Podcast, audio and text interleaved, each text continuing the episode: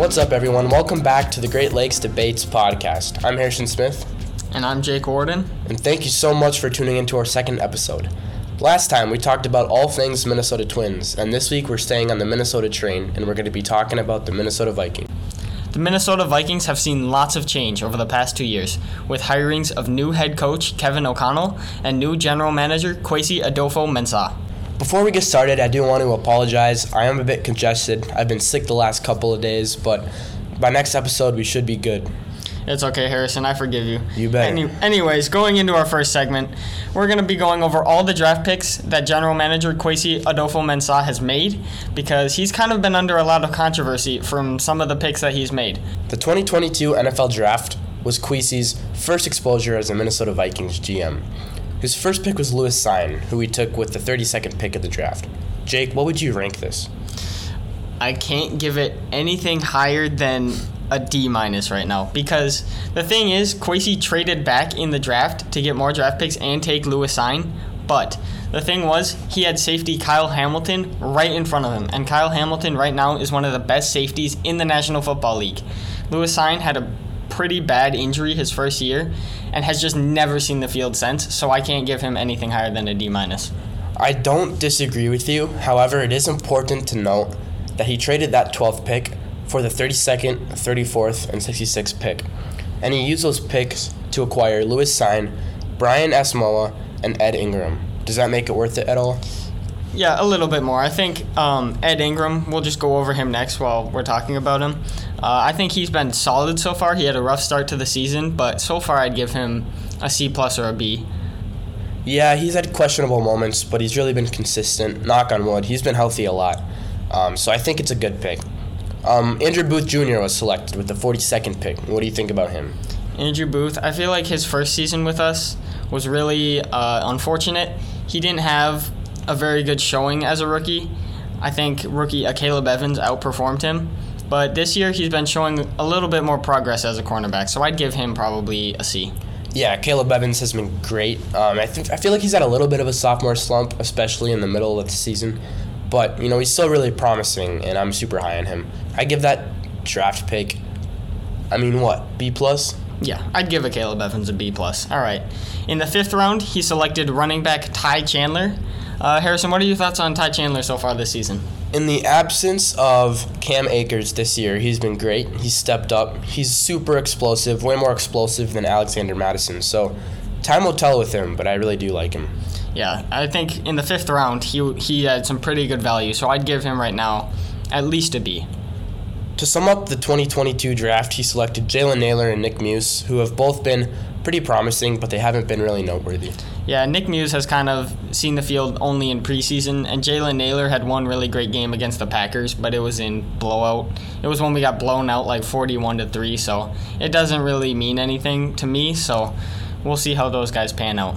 All right, 2023 was super exciting for me. We drafted Jordan Addison with a 23rd pick. Sorry, guys, the bell just went off for our school, so ignore that. But uh, Jordan Addison, I can't give him anything lower than an A minus right now. Like when Justin Jefferson was on the field, he was still producing, giving us big plays, and he just really took a even bigger step when Justin Jefferson is off the field. So he had that huge game against the Niners, and he's just been really consistent ever since. So I, yeah, I'd give him definitely an A minus. This is Kwesi's first like big success as a draft pick. Yeah, I love Jordan Addison, and I think it makes it even sweeter when you consider who was taken above him. There's been a lot of busts in this draft at the wide receiver position. Yeah, Quentin Johnston has been pitiful for the Chargers. And prior to this year, it was thought to be one of the deepest wide receiver drafts ever. So the fact that we boomed on this pick was super good. Mekhi Blackmon was the next draft pick, all the way in the third round. Uh, he's been really good. I give it B plus maybe. Uh, he stepped up in the absence of Patrick Peterson. He's had more and more opportunities as the season has progressed, and he hasn't really let us down. Yeah, I think so far he's really just been a solid guy that he doesn't necessarily start games, but different packages. Sometimes Brian Flores uh, requires him to come in and make some plays, and I think he's done that. He's gotten burnt a couple times, but that's going to happen if you're a cornerback in Brian Flores' system. But yeah, I like the promise that he shows, and I think this is a really solid pick out of the third round. He's also a rookie, so like for these guys, we can't judge them too much because rookies in the NFL do take a while to progress. I feel like fans need to really know, like, consider that because, I mean, I'm gonna cut this because Mekhi Blackmon, he's had really good moments and he's still a rookie. Like once he gets to progress, he's gonna be even better, and I can see him as all pro cornerback. All right, in the fourth round, Kwesi selected Jay Ward out of LSU. So far, we haven't seen much of him as a cornerback, but he's done some pretty solid things on special teams this year, and I wouldn't mind if he just carved out a nice solid role as a really good special teams weapon. Yeah, again, these guys take time to progress, so we might not see them for a couple years, and that's okay. Yeah, if he ends up being like a Kris Boyd type of safety from last year or cornerback, I think we he'd do well in that role. Jake, what do you think about Jaren Hall? Jaren Hall, I was actually a little upset to see him go down in that Falcons game and Josh Dobbs step in. I think that he showed a lot of promise on those first two drives, but we'll have to see how he progresses throughout his career. I mean, it's kind of hard for a quarterback, especially a rookie quarterback, to judge them after they only played like three drives. But so far, I like him a lot more than like Kellen Mond or whatever we've drafted in the past couple drafts as backup quarterbacks it's hard to like someone more than Kellen Mond. He was not good. No. Jaren Hall, you know, he's exciting for me. I really like him. Again, I was very sad to see him go down. Um, age is a concern for me because he is on the older side of rookie quarterbacks, but again, he's just been really promising, and I feel like any quarterback can really thrive in Kevin O'Connell's offense, but we'll see. He is very exciting. Um, lastly, I want to talk about the undrafted rookie, Ivan Pace. I think he was such a big boom. Probably the best value pick or signing from Kwesi for sure. I think that he really just found a diamond in the rough. People didn't want Ivan Pace because of his size. They thought he was too small, but overall, he's done really great things for this offense as and has kind of just been like the Mike linebacker throughout these past couple games. I've seen pictures of him on Twitter, Jake, where he's just surrounded by a bunch of guys and it said Ivan Pace made the tackle. And it's really hard to believe because of that snapshot you'd think there's no way that he would get a tackle, but he did, and it's pretty crazy. So that sums up the drafts for Kwesi Adofo-Mensah. So I was reading this article by Purple PTSD that said that in both drafts, Kwesi had combined for a total of nine trades, which is about four or five trades per draft. Wow. And it's kind of hard to analyze that now as a team, but I really think that it's good to have somebody who's active on draft day and is willing to get value out of all of his picks. Yeah, it's good because if you don't need that one person, say at the 12th pick, like we did in 2022, you can always trade back and get multiple guys that impact your team, like you did in 2022.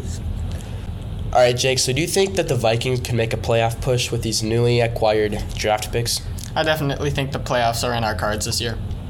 And that brings us into our next segment Harrison, what do you want to see from the Vikings that you either didn't see, or what do you not want to see that happened in the playoffs last year against the Giants?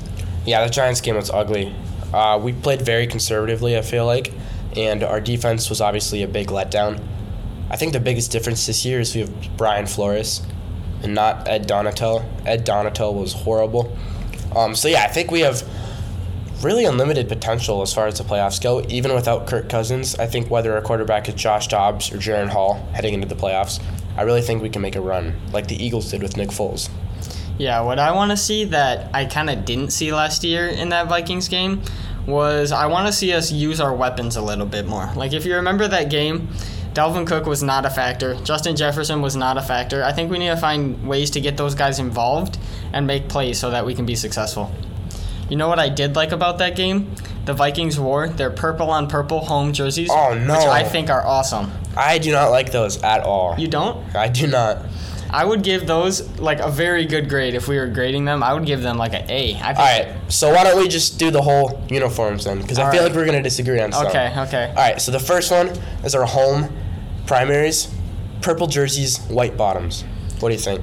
I mean, these are just like an iconic jersey. When I see these jerseys, I think of like Stefon Diggs and Adam Thielen because that's when I probably started really getting into the Vikings.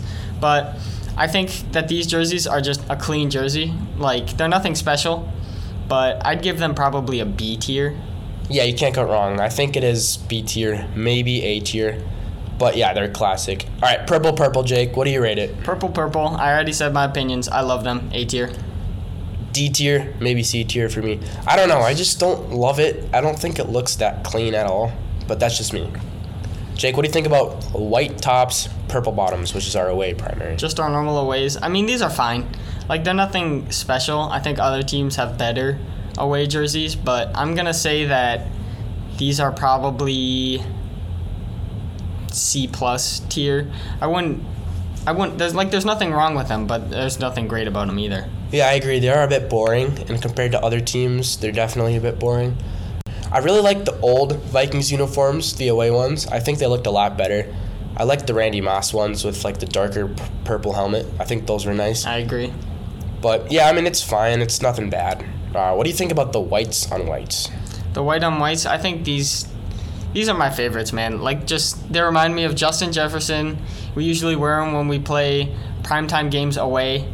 Uh, I like these a lot. I think they're just clean. The one thing that I do wish that we would have that would be really cool with these is if we made a white helmet and had the horns on the side of the helmets just be purple and then That have the face mask be purple. I think that would be so clean. Yeah, and the Vikings did this last year, and they're doing it again this year on Christmas Eve, I believe. A whiteout game where the fans are white, the Vikings are white, and I know the Vikings got a lot of flack last year for not doing a white helmet, but I would love to see that. I think it would be super cool. What about you, Jake? Yeah, I think the white the white on white game against the Giants last year was really fun. You had that Greg Joseph 60 yarder to win the game. I just think it was so cool. But, anyways, going into our next uniform, which is the Color Rush uniform. Harrison, what are your opinions about these? It's fine. See, I'm not moved by it that much. Yeah, I like them. They're something different. We usually don't wear them that much, but I think other teams ha- definitely have much better Color Rush jerseys. I agree. All right. The S tier, the A tier, whatever you want to call it, Jake. The 2023 throwbacks. Yeah, these I, I like them a lot. I don't like them quite as much as our white and whites, but I still What? like them a ton. These are by far the best for me. I think they're great. The Vikings are wearing it twice this year. Maybe my uh, perception of them is a little mixed because we got pounced by the Buccaneers That wearing these true. jerseys. But, anyways, yeah, these these are great. I feel like every time I see a graphic on Twitter or Instagram, I feel like they use the throwbacks because they're so clean. I just, I just, I'm in love with them. I wish they were our primaries. I will say, even though it is my favorite uniform, I think it could be improved if we got the throwback helmet. I know the helmet has like a decal on it that's supposed to pay homage to the old uniforms, but you can't really notice it. And if you look at the old uniforms when we actually wore them primarily, there was a different helmet, and it wasn't the helmet that we wore now. So I feel like it looks a bit displaced. It was like a little different shade of purple, and it was a bit shinier too. And the ones that we have right now are like a matte color. That's the only improvement I think I'd like to see on those uniforms. Otherwise, it's just perfection. Yep. That'll be all for today, guys. Thank you so much for listening to our second episode. Make sure to catch the future episodes on Apple Podcasts and Spotify, and follow the Twitter JHS Creative Com to see updates on when the episodes are released. And we'll see you next time.